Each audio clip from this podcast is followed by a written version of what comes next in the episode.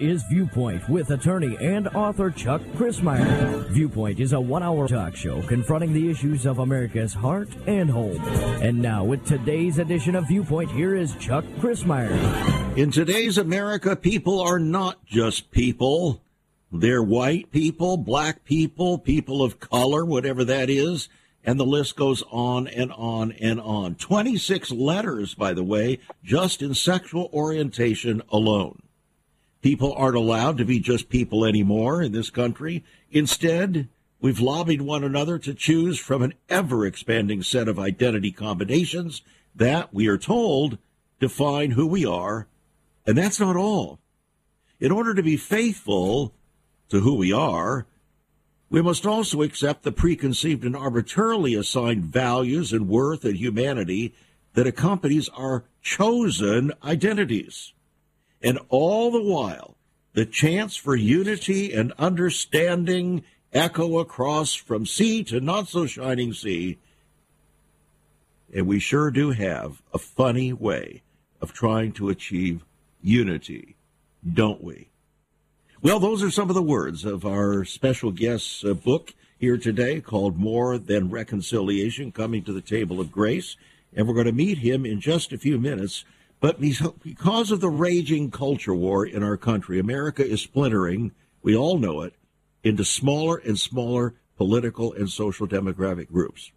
And all the while promoting an elusive utopia called unity. In fact, there's almost a cheerleaders group out there called Unity, Unity, This Our Cry.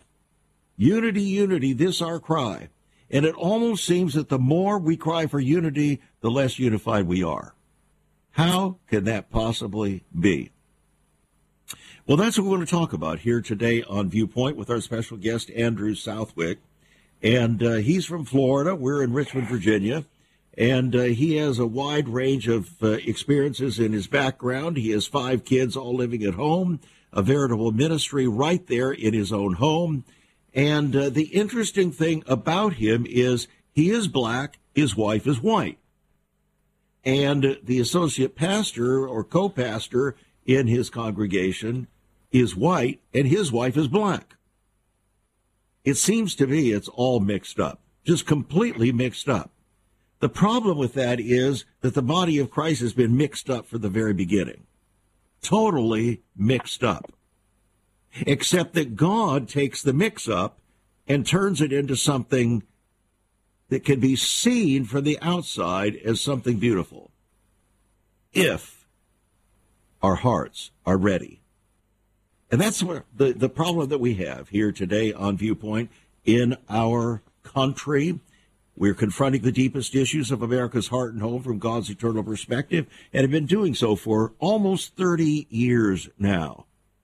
And one of the most challenging issues has been the issue of racism. And now we have a whole new remedy for that called CRT, critical race theory. And it's just a theory, and it's critical, and it causes it to be more critical of one another, and it does nothing to achieve unity or to resolve any of America's racial problems. Races, racism is a rea- reality. I believe it.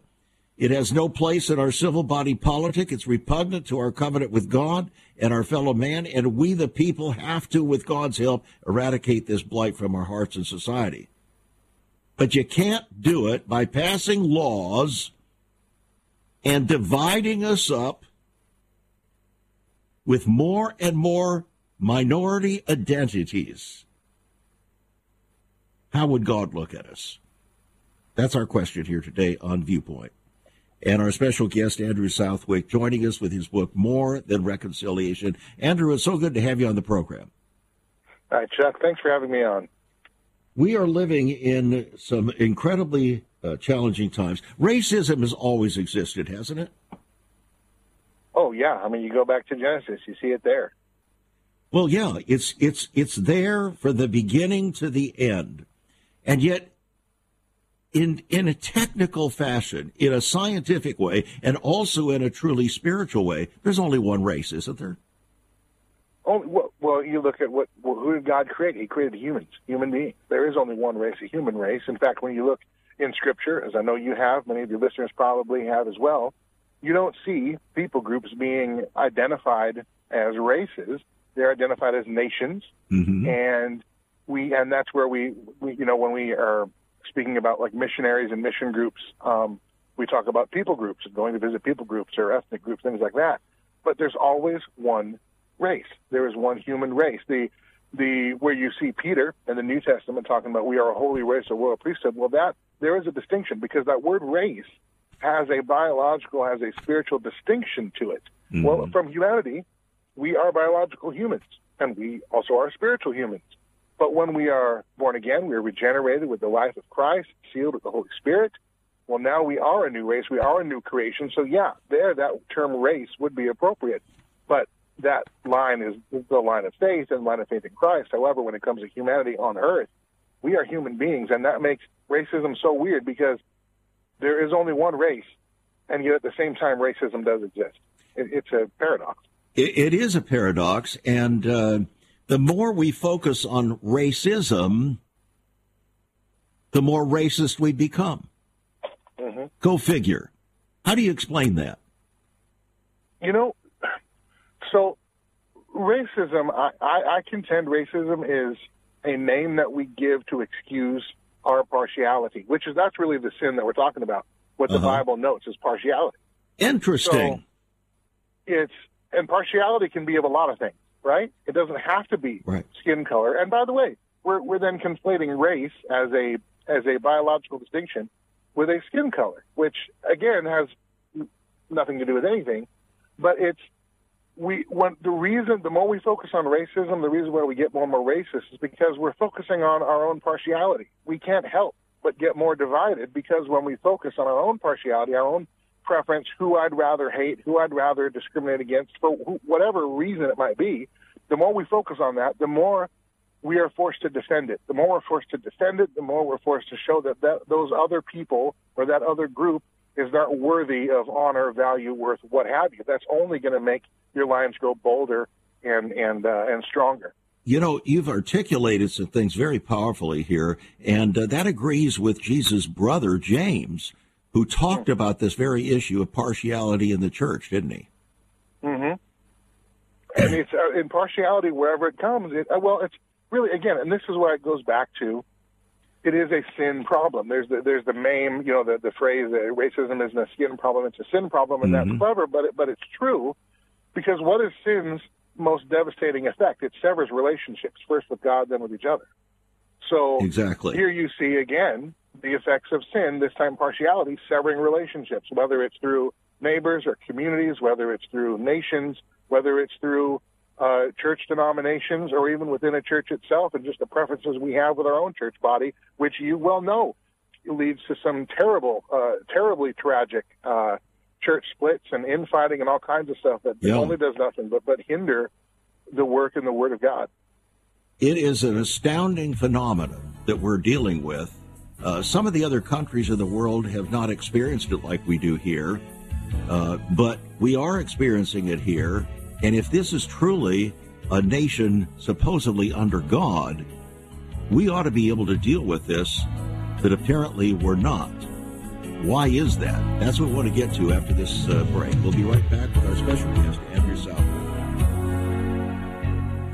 Once upon a time, children could pray and read their Bibles in school. Divorces were practically unknown, as was child abuse. In our once great America, virginity and chastity were popular virtues and homosexuality was an abomination. So what happened in just one generation? Hi, I'm Chuck Crismier, and I urge you to join me daily on Viewpoint, where we discuss the most challenging issues touching our hearts and homes. Could America's moral slide relate to the fourth commandment? Listen to Viewpoint on this radio station or anytime at saveus.org.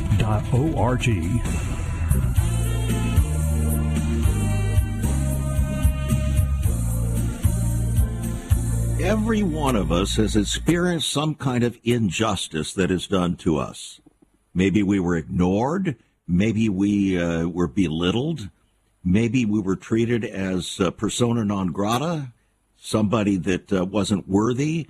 Uh, maybe some ladies out there were treated as uh, less than valuable by men. Maybe some men have been treated less than valuable by women, even in their own home all of us have situations that we can remember where we were treated unjustly. Now, does that qualify then us for coloring the entire world with our feeling of injustice because of the situation or experience that we had? Where does God come in the midst of it? Where does Jesus' statement, if you will not forgive others their sin, neither will your heavenly Father forgive yours? Where does that come into the mix of things? And if it doesn't, are we really Christians? Are we really Christians? Jesus said, remember, if you won't forgive others their trespasses and sins, neither will your heavenly Father forgive you. In other words, you're unqualified. He's not going to receive sinners, people with all kinds of blemishes, into his house. Maybe this is something that's more serious than we actually admit. Maybe it's not just a culture war issue. Maybe it has to do with a spiritual war going on inside our own minds and hearts. So that's what we want to talk about here today, and I think that's what our special guest Andrew Southwick uh, is has been talking about in his book More Than Reconciliation. His book um, is available to you for seventeen dollars. It's on our website saveus.org, saveus.org. You can give us a call at 1 800 SAVE USA. That's 1 800 SAVE USA. Or write to us at Save America Ministries, P.O. Box 70879, Richmond, Virginia 23255. Writing a check at $5 for postage and handling. Now, uh, Andrew, you say we once marched in the streets for the cause of justice for all. Now we march for social justice and politically incentivized preferred and protected identities that serve further to divide us as a, as a country. The injustices of the past are being used to affirm and excuse the new injustices of today. And what is more frightening is that nearly half of our country is cheering them on. As far as a nation, we've sought to remedy these cultural divides through politics and law. Now, I'm distilling some things that I that really stood out to me from your book, and I agree exactly with what you have said here. But how could these things be?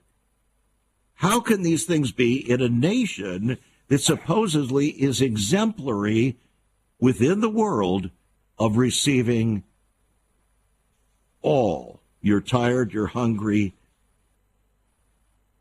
you're aliens, all who are yearning to breathe free?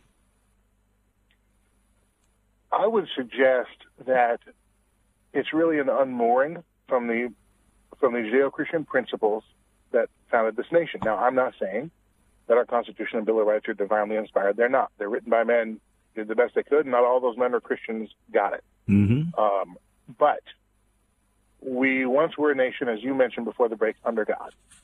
And the problem is there are enough people now in more generations, they don't want to be under God. So they want to unmoor this nation from where it's founded. That's why we see things. You mentioned CRT, critical race theory, mm-hmm. or the 1619 project, right. um, tearing down the statues, whether they're good or bad. What, what, what is that going to serve to do? It's going to, uh, and effectively for generations to come now, erase where we have been so that we can remake it in some new image. And that new image is one where racism still exists. It's just it just now it's it's different. See, I, one of the one of the things that I think is going on here is we have you hear phrases like systemic racism, mm-hmm. systemic oppression, and those the social justice warriors and the keyboard warriors online and whatever they they rail on it and say you know we want to tear down systemic racism. You just I just uh, they were just I don't know if you saw the story, Chuck. Um, uh, a Denver school district has now instituted language justice in and what that is. It, I'm, I'm, serious. You can look this up. Language justice, and what it is is um, what, uh, immigrants or uh, foreign students that don't speak English will not learn English. They won't be taught English because not to help them learn in their native language so they can grow and eventually learn and do whatever, but because English is tied to whiteness, which is tied to oppression, which is tied to systemic racism. Therefore, we have to do away with the whole thing. I contend that it's not systemic racism that these social justice warriors have a problem with. Uh, and it's not even racism they have a problem with. It's, it's who controls the system. They want control so they can tell you and I who we're supposed to hate. And if we hate the right people, we get to participate in society and do the wonderful things. If we don't, we get called names and everything else. So the people that are actually screaming loudest against hate are actually the ones that are carrying the water for the hate groups. Absolutely. And that this is one of the mistakes I think that we make as believers. And I say this not just pointing my finger out, but I've I made this mistake too, where we then accept their premises. We mm-hmm. accept, well, yes, racism has always been white against black. No, wait, that's been people, people and people. Doesn't matter what your skin color is. Right. Well, we, we accept these ideas, like I said, of whiteness or, or white privilege or white guilt or all this other stuff. If we as the church try to try to address these issues on those grounds, we've already lost because those grounds are not truth. We have to bring it back to the truth uh, and the basis of Scripture because that's the truth about humanity. Well, brother, this is the reason why I chose to bring you on the program uh, because I perceived that you had a very different spirit. You are wanting to get us into the promised land of genuine reconciliation. Unfortunately, if you go back to Numbers chapter 13 and 14, you find that of the 12 spies that Moses sent into the promised land to, to uh, confirm what was there and how they should deal with it, 10 of them came back and said, Yeah, it's just like God said, but there are giants in the land. There's all this stuff. It's not right. It's not fair. Uh, we can't do this. We can't do this. And yet, God said they brought up an evil report. Then came two, Joshua and Caleb, and God said, You alone, out of all of the 600,000 men that came out of Egypt, are going to be allowed into the promised land. And he said, The reason is because you have another spirit. That's our problem. We don't have that other spirit, even in God's own house. And I think you've articulated it very well. We're trying to deal with a culture war that's based upon well, Satan's deception and not from God's viewpoint. And look what's happening. Exactly. And, you know, the church, the body of believers, and, and, and um, you can think of it locally as in your local church, the church you belong to, or the church universal churches that are part of the, the, uh, the body of Christ. We, I, I, I am under no uh, illusion or delusion that you're going to eradicate racism in this world. This world is soaked with sin. Exactly. And it's it's it's not going to happen. I'm also not under the delusion that most of the people in the world are going to cease their partiality because they're just not. And even even even those of us who desperately want to, we still battle with our own flesh. Um, hopefully, on the process of sanctification, following the Lord. But mm-hmm. but what but what the the gift of the church. One of the things I think that, that the church is or is intended to be, I believe, is it is a small glimpse, however imperfect, of what the community of believers is like and what eternity can be like, and and what I, and and what I mean by that is no matter what injustice is happening in the world, and I'm not making I'm not saying it's insignificant to anybody, but no matter what injustices are going on in the world, we are supposed to be able to come into the family of believers, have a seat at the table, be called brothers and sisters and co-heirs in Christ. Yeah. And there is, and for and for many throughout history and many around the world right now, their their their church body, their body of believers, whether they're underground or not, is the only place where they are treated like the creations of God that they are, and not the and not the caricatures of cultural or political demographic that our world would like you to believe. You know, it's interesting. Uh, as you were talking, I was thinking about uh, an analogy to racism, and that is tribalism. Tribalism is a kind of the same thing. It's creating an identity of a particular people group uh, based upon either uh, color of skin or uh, background or heritage or whatever. And so we have in Africa, we have the slave trade having started in the heart of Africa by black yeah. men, tribes treating other tribes unjustly, taking them captive, and then selling them to white men, to Arabs, and so on. But uh, the whole problem that we deal with in America started right there in, in Africa. It did, which shows you that the problem exists really in the human heart. Exactly. Just like we, it, we don't have to teach our kids to lie to us. They do that all on their own. We have to teach them not to lie. right? Right, exactly. They, you know, I have spoken. You know? I've spoken twice uh, for lengthy periods of time in Ghana, Africa, where my son-in-law was the son of a chief. In fact, my son-in-law was to have big, become the chief, but he decided to reject that because there were too many entanglements with ungodly requirements.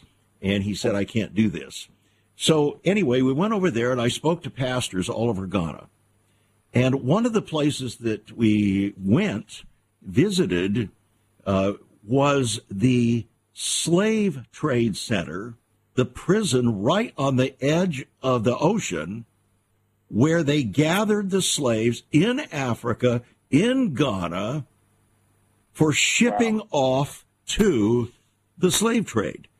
And they had uh, stone or concrete uh, slopes that were built into the cells so that when they were ready, they would put the people in those slides and they'd slide down into the ocean and be picked up to go on to wherever they were destined to go. That was all part and indigenous to Ghana, which has a motto, Gye Nyame, which means but for God. Try you to know, put that together. Wow. Wow. You know, and here's the thing. Who, which among our students, and I'll, you know, I'll divulge, I'm 43, I'm almost 44, so I grew up in the 80s and early 90s. Uh-huh. And those things weren't taught in school when we learned about civil rights, even back then. No. How much less so now? Exactly. And they don't want to teach about them because that would deviate from the category we have to create a victimhood and we have to create a line of oppressors so that we can set one against the other and keep the country divided. Absolutely. And notice the people who want to create the victimhood never are actually in the seat of victim uh, victimhood themselves. Uh, they want to make victims of us so that they can control us. And I'm not being conspiracy theory. They want power. The other thing they want, as you know, is money. Racism is an industry. Okay, it was an industry back in the day. We fought to upend that industry in the Civil War.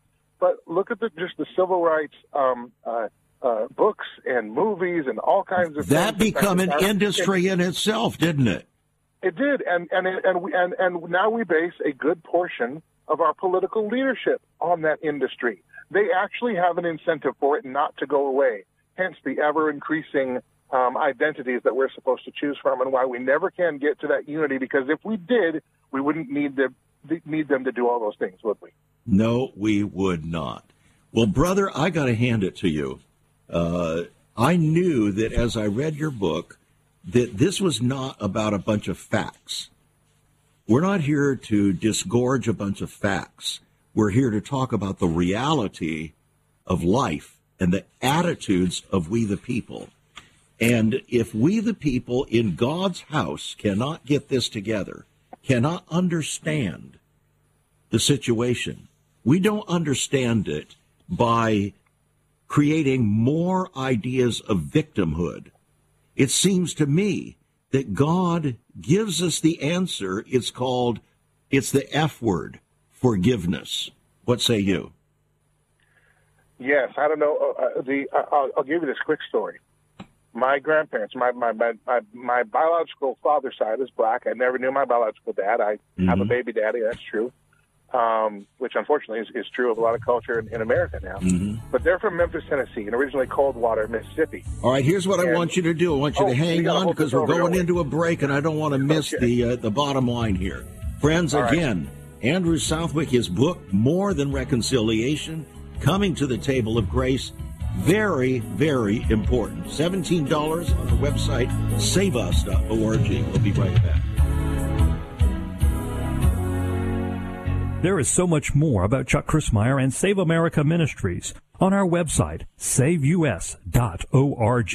For example, under the marriage section, God has marriage on his mind. Chuck has some great resources to strengthen your marriage. First off, a fact sheet on the state of the marital union, a fact sheet on the state of ministry, marriage, and morals. SaveUS.org. Marriage, divorce, and remarriage. What does the Bible really teach about this? Find all of this at SaveUS.org. Also, a letter to pastors, the Hosea Project, SaveUS.org, and many more resources to strengthen your marriage. It's all on Chuck's website, saveus.org.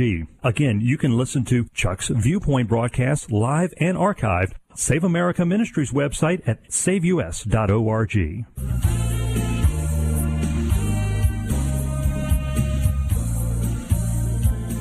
One of the most hateful messages in America today is setting aside one group as victims and the other as oppressors. Whether it has to do with sexual issues, whether it has to do with uh, color of skin issues, or any other issue, it is a wicked effort in the name often of justice to create massive injustice. And we need to understand it that way. Our special guest today, Andrew Southwick, with his book More Than Reconciliation. Andrew, you were telling us a bit of a life story. Go for it. Yeah, so my my grandparents are from originally from Coldwater, Mississippi, and uh, and then later Memphis, Tennessee. They have since passed away uh, some years ago. Mm-hmm. They grew up through the Jim Crow South. They grew up, in fact, they were they worked and were, for all intents and purposes, they were owned on a plantation, picked cotton, Mm-hmm. pick all the stereotypes. They lived it. And I remember when I when I got to meet them uh, for the uh, well, my grandma when I would talk to her on the phone. I'm originally from Washington State, so when my biological father died, I got in touch with them, and I remember asking my grandma. Her name is Murdy. She said, and I asked her, you know, how come you aren't more angry about that? Because the examples of at least in culture, in American culture, was, was that there was a great debt that white America owed black America Mm-hmm. you know, and we still haven't paid this off yet, and we keep marching, but we're just not getting there. And so I thought, I assumed that my grandma, having lived through all those injustices, uh, and in recent memory, that she'd be mad, that, that she'd be carrying this. She said, "You know, Andrew, I could be mad, but but uh, but why? All that's going to do is pass on the same thing that that I don't want you to experience in your life." Mm. She said the best thing that I can do for you, the best thing I can do for my kids, speaking of my father and, and my aunt, his sister, the best thing I can do for my neighborhood is to accept that Christ's payment for sin was yes for my sin, but it also paid for the sins that were done to me. And his justice is enough for me. And that means I'm free to forgive anybody who ever wronged. And I don't have to live in perpetual injustice because I know my eternity is one with the holiest of justices.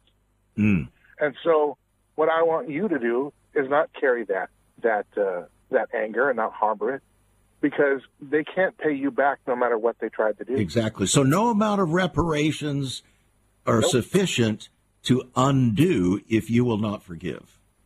You can't, and that's and that is the missing ingredient. Though you you, you quoted uh, from the book, we we used to march for justice, and now we march for social justice. Yeah. Well, the the missing ingredient is forgiveness, and we are actually sowing unforgiveness, and then we're also we're, we're incentivizing it Mhm. by raising people up who refuse to do so, and so we- creating an entire industry over the past 40, 50 years uh, where black leaders, even pastors, Mm-hmm. have been incentivized to continue to stir in the pot, yeah, to increase saw- their power, perks, and position.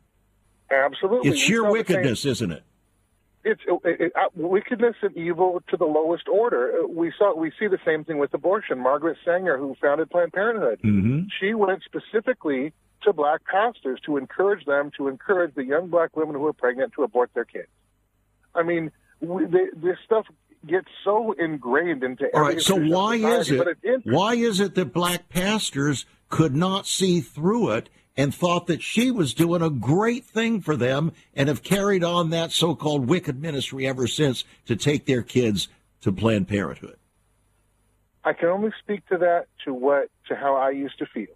Okay. And it was just that when you have when you when you perceive whether it's real or, or perceived, when you are dealing with that injustice and trying to make sense of it and reconcile it and move forward, if you feel that you are the one who is owed, therefore you are the one who must exact payment, then you're going to be upset because you're fighting with the sovereignty of God that says, I already paid for this. But you don't want to let that go. It's just like when we, when somebody Mm-hmm. wrongs you and you don't want to forgive them because you feel like you're letting them off the hook. We all we all know this, right? We all have this, and it, it's it's it's the same thing. At least as it pertains to my life, I can't speak to every single pastor. I, I, w- I would argue though that when it comes to to pastors in general, and this is true of black or white pastors, I don't really think there's much of a difference. It's a it's a it's a point of view. Right. But when we when we begin to replace biblical doctrine with political platform, because political platform is very immediate and very now, and we're doing something, and, and sometimes biblical doctrine says sit and wait. Sometimes sometimes sometimes biblical doctrine says not in this life. Uh-huh. You know, Right. we don't like that. I want it now. I want my justice my way. And and I think those are all things that muddy the water and unfortunately it creates a vulnerability, a foothold where confusion can set in where we can give way to our own desires and we ignore God at the same time. But Yeah. unfortunately we sow more division while we do it. Well, we've heard the cry going down the streets of America no justice, no peace. When in reality, you might also say no peace, no justice. If you don't have peace in your heart, there's never going to be any justice.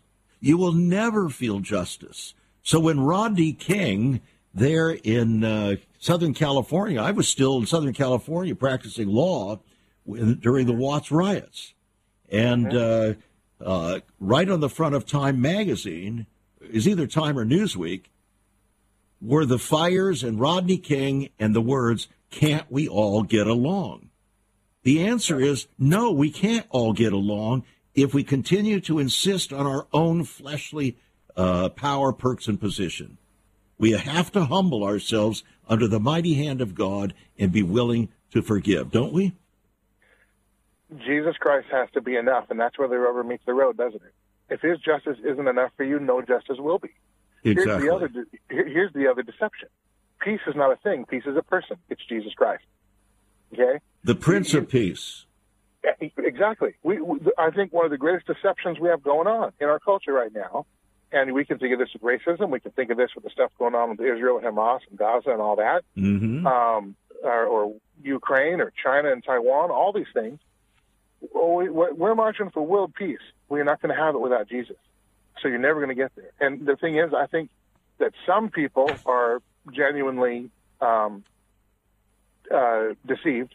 Others know exactly it, it, it, because if they really wanted to get to the source, they they would seek the source of peace.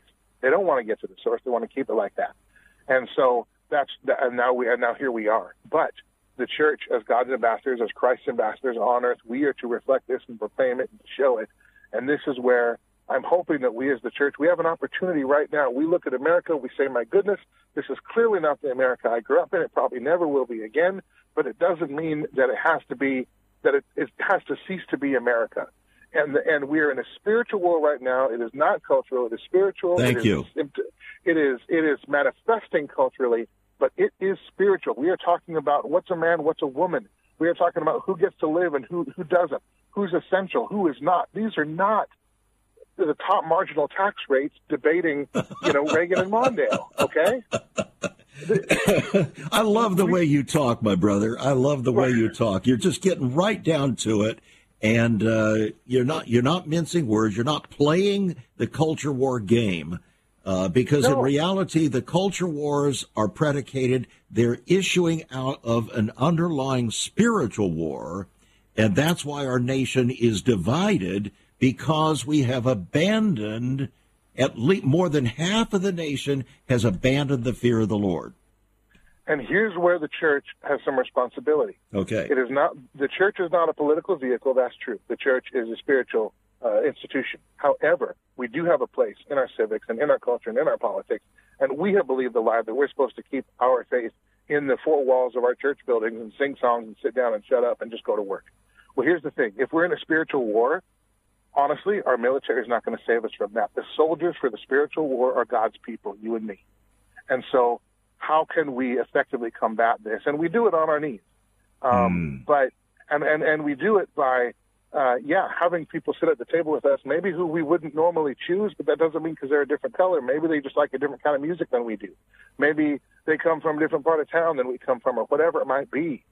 But if we don't get off the sidelines and stop being afraid to to, to be called names or whatever else, and if and, and if we don't start uh, bringing our witness from a position of strength that is on the Word of God and not the false witness of the world, I'm telling you, it ain't going to work. But God has us as soldiers here, spiritual soldiers, to wage a spiritual war. It's time for the church to rise up and, and proclaim and live out this truth. One of the things that, uh, and, and you don't know me in this sense, but uh, for the past 30 years or so, I have really kind of been on the front lines behind the scenes of uh, carrying out the message of genuine reconciliation uh, between black and white and, and all, all peoples. But not from the standpoint of looking at it from a culture war standpoint, but from a spiritual war standpoint. So when the Lord called us to leave the practice of law at the height of my career in Southern California to come to the birthplace of America, Richmond, Virginia, the, with the very capital of the Confederacy, he led us right into the heart of the massive blue blood country so I began to gather pastors, both black and white, into our home. We had pastor to pastor gatherings for years in our home, where five or six pastors and their wives would come together and we would pray together, we would talk together, we'd break bread together. Then we would have larger groups come together, 30, 40, 50, come together for the same reason to build relationships. But what I found, and I would appreciate your response to this, what I found was there was more interest among my black pastor brethren to gain power and recognition than there was for reconciliation. Mm. I think that is, no, I'm not going to say I think. In my experience, in my study, that actually is one of the form, the, the the foundational tenets of critical race theory. And, mm-hmm. and, critical race theory actually goes back a lot further. And I'm sure as a lawyer you know. It's a legal theory, but it goes, you can take it all the way back to the Frankfurt School of Germany. Yep. And all right, pick up on the, that after this break. Uh, we're having right. an open conversation here, friends. That's what we're having an open conversation. It's more than just reconciliation the way we think about it. Coming to the table of grace. What does that mean? Our special guest, Andrew Southwick, his book, $17 on our website, saveus.org. Very, very important. We'll be right back. Have you ever considered what the early church was like? Many people are developing a heart longing for greater fulfillment in our practices as Christians. A recent study showed 53,000 people a week are leaving the back door of America's churches in frustration. What is going on? Why has there not been even a 1% gain among followers of Christ in the last 25 years? Could it be that God is seeking to restore first century Christianity for the 21st century? Jesus said, I'll build my church. Is Christ by his Spirit stirring to prepare the church for the 21st century? The early church prayed together and broke bread from house to house. They were family, and it was said by all who observed, Behold how they love one another. Incredible. But the same can be found right now. Go to saveus.org and click Cell Church. We can revive first century Christianity for the 21st century. It's about people, not programs. It's about a body, not a building. That's saveus.org. Click Cell Church.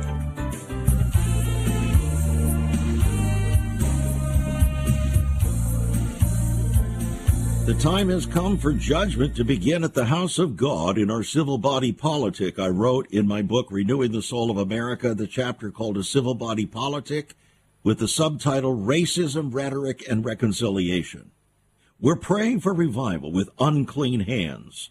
God has winked at our failure to cleanse this stain of racism from his church in America in two previous awakenings.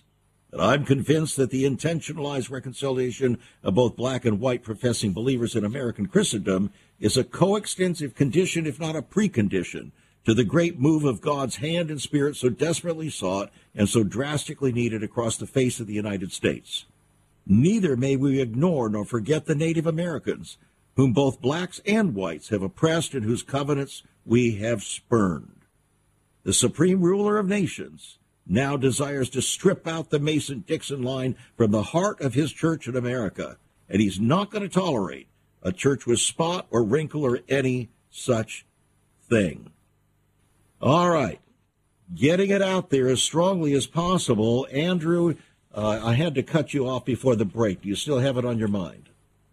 Sure. We were just talking about, you were asking, why do you think that the black pastors that you were uh, ministering with, uh, to and with yes. were more concerned about power and recognition than reconciliation. Mm. And I think that's a, that is a, one of the teachings that comes out of critical race theory. Mm-hmm. Whether they would credit that or not, it's an influence, certainly in culture and certainly in black culture. But the, the, uh, the primary tenet of critical race theory is the transfer of power. Yeah. That is what it is.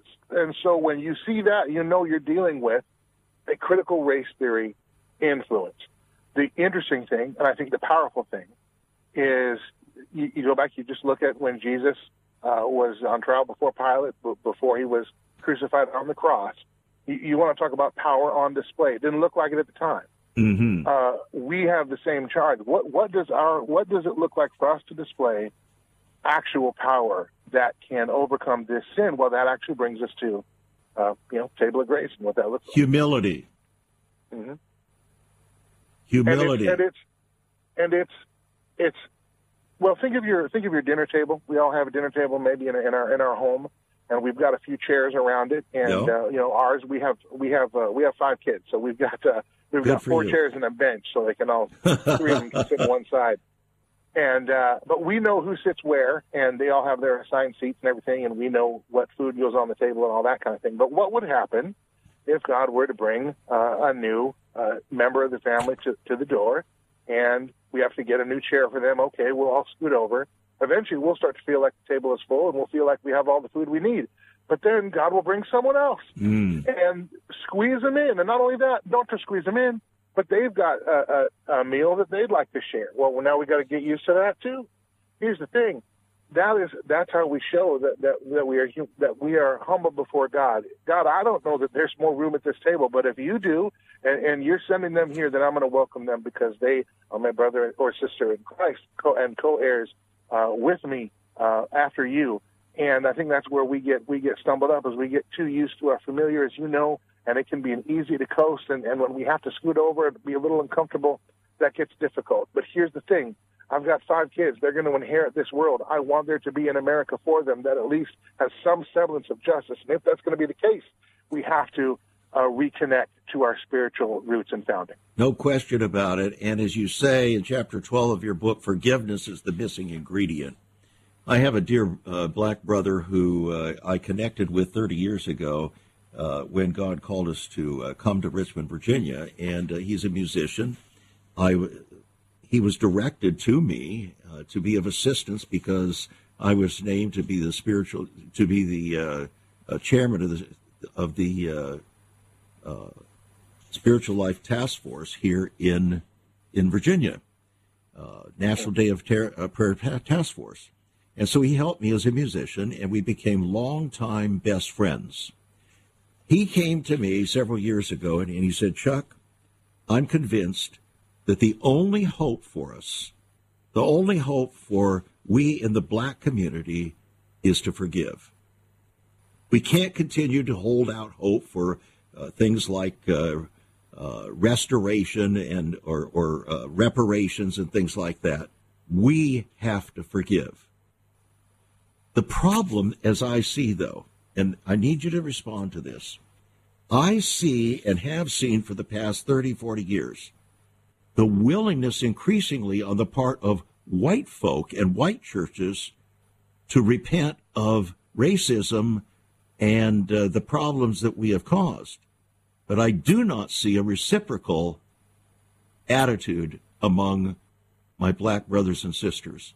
It's as if they have an entitlement spirit that presents, prevents them from forgiveness.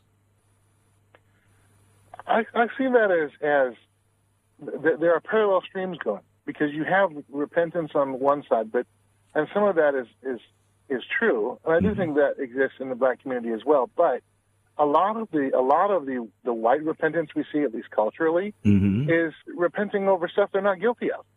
True. Not, I mean, and and so so and, you're made and, to feel guilty, though.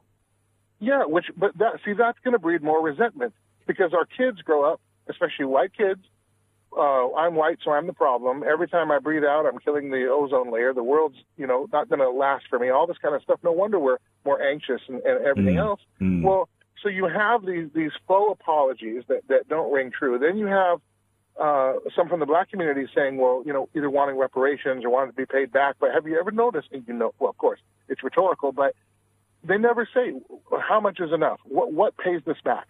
What is it? Yeah. How much? How much apology? how much money? Put a dollar sign on it. What is it? You can't. You wouldn't. That would be insulting, and it wouldn't work because it's a sin hole, and the only thing that fills the sin hole is the redemption and the forgiveness of Jesus Christ. And Absolutely. I think in, instead of worrying about apologizing for something you're not guilty of, we got to point people to that very uh, work of Christ. That's the only way. Our our apologies to them for stuff we're not guilty of does nothing, and I think only makes it worse. There are no no question about it. We're just digging a hole deeper and deeper and deeper. I, I re- again, go ahead. It, it it's it's it is giving mental essentia or affirming the premises of the world, and those are wrong. So that's, right, that's all. Yeah. Seeing the world's viewpoint and not God's viewpoint, and we say regularly here on the program, viewpoint determines mm-hmm. destiny, and it's true.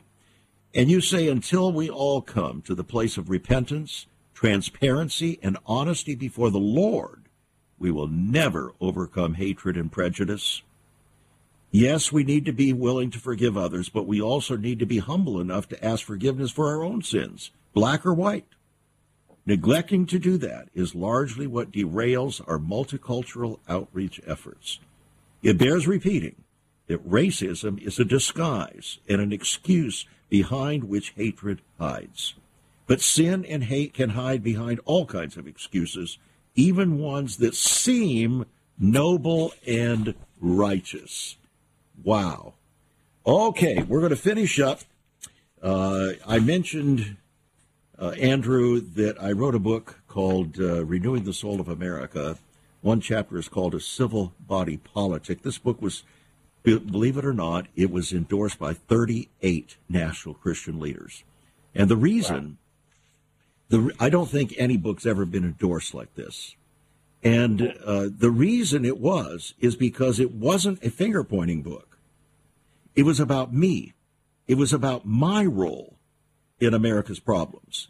It was about God's view concerning what must happen if we are to see hope rise again on these shores. If we're truly, like Abraham Lincoln said, to be the best hope of the world, then something dramatic has to happen from God's viewpoint in this country. So, in this chapter of Civil Body Politic, I conclude by uh, uh, quoting Harriet Beecher Stowe. Remember her? Yeah, she left a message in 1852 that echoes through the words of her famous novel, Uncle Tom's Cabin. And I think we need to take it to heart for our mutual healing in this country. She said this A day of grace is yet held out to us. Both North and South, and I wrote in black and white, have been guilty before God. And the Christian church has a heavy account to answer, not by combining together to protect injustice and cruelty and making common capital of sin is this union to be saved, but by repentance, justice, and mercy. It's an amazing statement, isn't it? Oh, it's powerful. It brings to mind this. And I'll, I'll, if we are not first submitted, surrendered to God, we will not be in submission to each other. That's If true for black and white, red or yellow, black and white. We say they're all precious in God's sight, but we don't much live like that, do we? No, no, and it's it's really it's, it's God first and then each other. Think of the think of a bicycle wheel and the spokes; they're all pointing toward the center. We all, they could be coming from all places around that circle, but if they're all going toward the center, uh, and this for this analogy toward Christ, then we're all moving in the same direction, even if our starting points are different. But if we turn around and we start going out to the outer points, now we're all pulling away from each other, and that's what our world's trying to get us to do. is to pull Exactly. away for these different things, and that's you know the message that I have. We need to turn back around, and the first people who are going to do that are going to be believers. That's going to be the church. Has So to be because it's God's warmest audience. It is, and and we're we're the ones that have the Holy Spirit. And and here's the thing: no one, if you have received truly, and you mentioned forgiveness, uh, chapter twelve, forgiveness is a missing ingredient. If you've received forgiveness from Christ, there is no way that you would withhold that from somebody else because you will know the the depth and depravity and your unworthiness. Yet Christ's grace and mercy towards you, why would we withhold that from someone else? Well, as uh, Peter said, be clothed with humility, for God resists the proud or the self righteous. God resists the proud, but gives grace, enabling power to the humble. So humble yourself, therefore, under the mighty hand of God, that he may exalt you and all of us in due season, casting all our care upon him, for he cares for us. But at the same time, Peter says, we must resist the devil because he comes around like a roaring lion, seeking whom he may devour. He is. And he's doing it through efforts to divide people according to the melanin in their skin and according to many other ways. Our special guest, Andrew Southwick. Andrew, do you have a website? Yes, you can go to sodomediaproductions.com. That is S O D O mediaproductions.com, and you can find all about uh, all about the work God's doing through me there, and get in touch with me there if you like as well. Well, that's wonderful. You are extremely articulate uh, on this issue, and uh, I am so blessed that we have made a new kingdom friendship here. I'm giving you a holy hug over the airwaves, Andrew. I really appreciate it. By the way, I grew up in a pastor's home with five kids, so I can relate to uh, you know some limited time uh, space around the table. We also had limited space in bed, so we all, at, at least in one location, a a number of us had to sleep on mattresses that were laid on top of my father's book boxes. Amen to that. So I didn't grow up in uh, uh, outside of being able to recognize uh, the life of many who did not have much. In those days, uh, they thought of pastors in their congregation, Lord, you keep him humble, we'll keep him poor. So, together. Yeah. yeah, that's right. So, are you able to communicate to your kids this message? Yes, in fact, my they they asked one of my sons uh, a few weeks ago just asked about skin color. This person's black, this person's white, and Uh-huh. the the way the way we say it is this: listen, God, what you're seeing in, in someone's skin color is God's creativity across humanity. It's not it's not a difference. It is a part of the glory of God in creation. There So you go. Celebrate that for God and celebrate that in each other. Well, that's why God created color in the first place. Thanks so much, Andrew, for joining us here on the program. God bless you, friends. Get a copy of the book, More Than Reconciliation, $17 on our website, saveus.org. You can give us a call at 1 800 SAVE USA, 1 800 SAVE USA, or write to us at Save America Ministries, P.O. Box 70879, Richmond, Virginia 23255. Writing a check at $5 for postage and handling. Remember, America's at a tipping point. What are we going to do?